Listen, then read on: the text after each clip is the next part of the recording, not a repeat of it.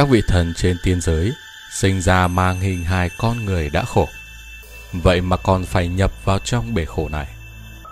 Trong Phật giáo giảng rằng, đó là do họ đang mê trong cõi người để rồi quên đi mất nguồn gốc của mình. Có lẽ vì vậy mà họ quên mất là bản thân đang trải qua những cay đắng như thế nào.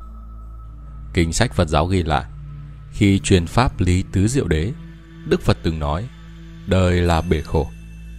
Khi có thân người thì con người có 8 cái khổ. Đó là sinh, lão, bệnh, tử, ái biệt ly, cầu không được, oán hận lâu, thân tâm mệt.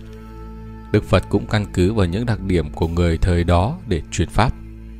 Ngoài 8 cái khổ được nói ở trên ra, con người ngày nay dưới áp lực của cuộc sống có thêm nhiều cái khổ khác. Học cũng khổ, bỏ học cũng khổ.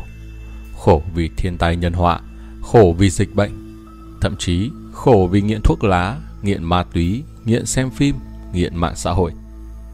Vậy nên, sau 2.500 năm, đến xã hội hiện nay thì đã vô cùng phức tạp. Con người cũng không chỉ có bát khổ nữa, mà có thể đã là thập khổ hoặc thập bát khổ rồi. Hầu như ai ai cũng có thể kể ra rất nhiều nỗi khổ của mình trong cuộc sống. Ngẫm lại là có thể dễ dàng nhận ra. Cuộc đời đúng như một bể khổ. Có người đã từng thắc mắc, những thứ khác có thể dễ hiểu, nhưng tại sao sinh ra đã là khổ? Bởi một sinh linh bé nhỏ, đẹp đẽ như thiên thần, nào có tội tình gì?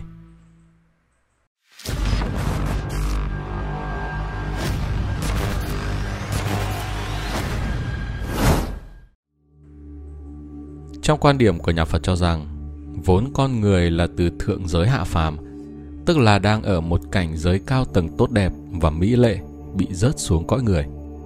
Vậy nên mặc dù đứa trẻ lúc đó trong thân người chưa biết gì, nhưng có thể linh hồn nó cảm thấy mình đã rơi vào một bể khổ trầm luân, nên mới cất tiếng khóc ngay lúc chào đời.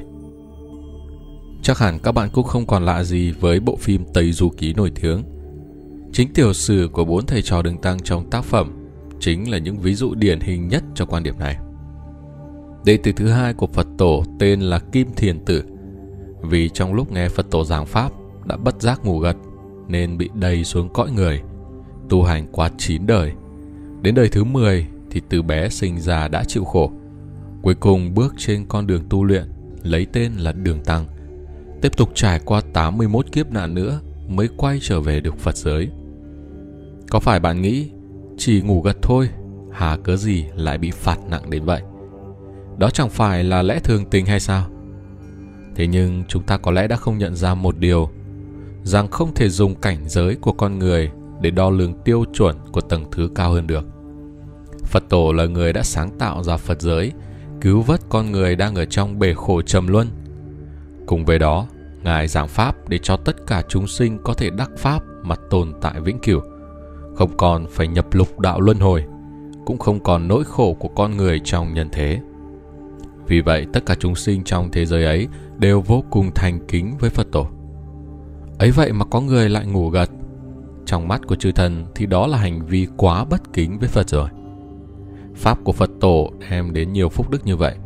Tại sao Kim Thiền Tử lại có thể ngủ gật được? Hay trong tâm đang chứa vật chất ngạo mạn, khinh nhờn lời giảng của Phật? Ở cảnh giới ấy, tầng thứ ấy nhất định không cho phép tồn tại tâm xấu xa như thế. Do đó Kim Thiên Tử phải bị đầy xuống cõi người. Nhân vật thứ hai bị đầy xuống cõi người là Tôn Ngộ Không. Vì đại náo thiên cung mà vi phạm luật trời. Ban đầu khi đi tìm đạo, tâm tính của Tôn Ngộ Không còn thuần phác. Ai đánh cũng không đánh lại. Ai mắng thì nghe mà như không nghe. Vậy mà sau khi học được 72 phép thần thông, có bản sự rồi thì tâm tính của Ngộ Không đã hoàn toàn thay đổi. Tự xưng mình là Tề Thiên Đại Thánh, không phục Ngọc Hoàng đến nỗi định đánh đổ cả thiên đình. Kết quả là bị Phật tổ giáng xuống trần gian, giam dưới ngọn núi Ngũ Hành Sơn. Đặc biệt khi đi lấy kinh đến sông Lưu Sa, chư bát giới hỏi Ngộ Không sao không đỡ đường tăng bay qua sông mà cứ phải tìm thuyền. Ngộ Không nói, thân thể sư phụ là người phàm, nặng tựa núi Thái Sơn, ta không đỡ qua được. Có lẽ khi đã bị giáng hạ xuống cõi người thì thân thể sẽ bị áp chế bởi ngũ hành. Dù trên kia có bản sự đến đâu, một khi vào thân người sẽ rất yếu kém. Tôn Ngộ Không trước kia thiên binh vạn mã không làm gì được Vậy mà sau này một yêu tinh nhỏ cũng có thể làm bị thương Nhắc đến chư bát giới Chúng ta không còn xa lạ gì với vị thiên bồng nguyên soái sở hữu 36 phép thần thông, dễ dàng rời non lấp bể. Không ngờ ngài lại phóng túng bản thân, khởi lên tà niệm sắc dục, trêu ghẹo hàng Nga nên bị đầy xuống trần gian làm lợn. Người xưa luôn coi tà dâm là đứng đầu trong vạn tội ác. Trong mắt chư thần, sắc dục là một thứ dơ bẩn. Ở tầng thứ đó không thể cho phép nó tồn tại. Vậy nên dù là thiên tướng thiên bồng nguyên soái cũng không tránh được sự trừng phạt, bị đầu thai làm lợn, bị người đời hắt hủi xa lánh. Cuối cùng là Sa Ngô Tĩnh, trước kia là quyển liêm đại tướng quân, chức vụ trông coi xa giá cho Ngọc Đế. Vì trong lúc say rượu làm vỡ một cái ly ngọc mà bị đầy xuống sông Lưu Sa làm yêu quái.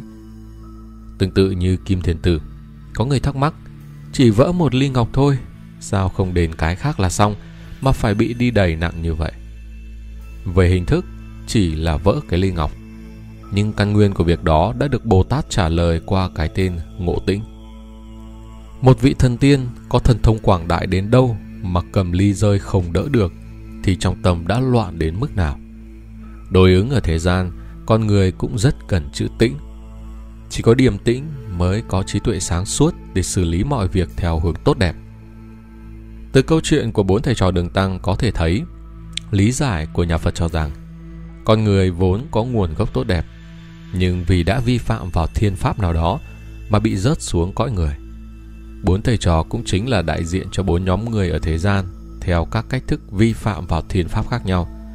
Vậy nên căn cơ, bản sự, năng lực và tâm tính cũng hoàn toàn khác nhau. Trong kinh sách cũng ghi lại rằng ở tam giới, các sinh mệnh của con người có thời gian sống nhất định, có tầng 300 năm có tầng 500 năm, có tầng trải qua hàng nghìn năm. Khi hết thọ mệnh thì họ cũng phải nhập lục đạo luân hồi, sẽ chuyển sinh xuống tầm thấp hơn, cũng như con người khi chết sẽ xuống tứ tầng thấp hơn là địa ngục. Xuống đó dựa theo ghi chép về đức và nghiệp mà được chuyển sinh đời tiếp theo ở đâu. Như vậy cũng có thể nói rằng con người là do sinh mệnh tầng trên chuyển sinh thành, hay người tốt qua xét duyệt ở âm phủ mà chuyển sinh trở lại. Điều này một lần nữa giải thích cho tiếng khóc của đứa trẻ khi biết mình đã tiến nhập vào một thế giới đầy khổ ải. Nếu một người sống trong nhung lụa, tiền tiêu thoải mái không hết, bỗng một ngày bị hạ tầng xuống làm người quét rác, tiền không đủ ăn, áo không đủ mặc, phải lo từng bữa qua ngày. Chắc hẳn bạn cũng biết được người đó cảm thấy dư vị gì. Bị thay đổi một cách bất ngờ như vậy, ban đầu sẽ cảm thấy choáng ngợp, rất khó chấp nhận vì vậy chúng ta cần có thời gian để làm quen với điều đó nơi cõi người. Quay lại câu chuyện của Tôn Ngộ Không.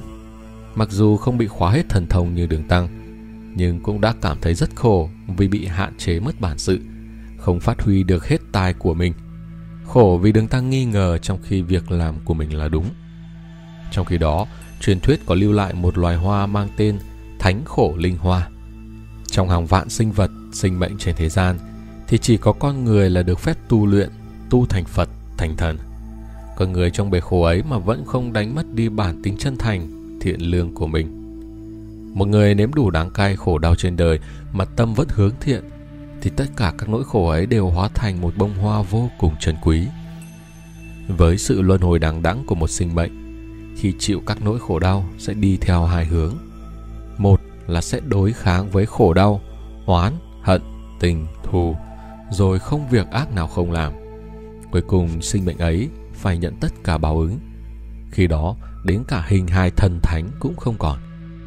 Hai là sinh mệnh ấy dù sống trong khổ đau vẫn có thể buông bỏ các thứ xấu, tâm luôn hướng thiện, đứng về chính nghĩa, thì một ngày nào đó cơ duyên sẽ đến nhập đạo, đắc pháp trở về thần giới.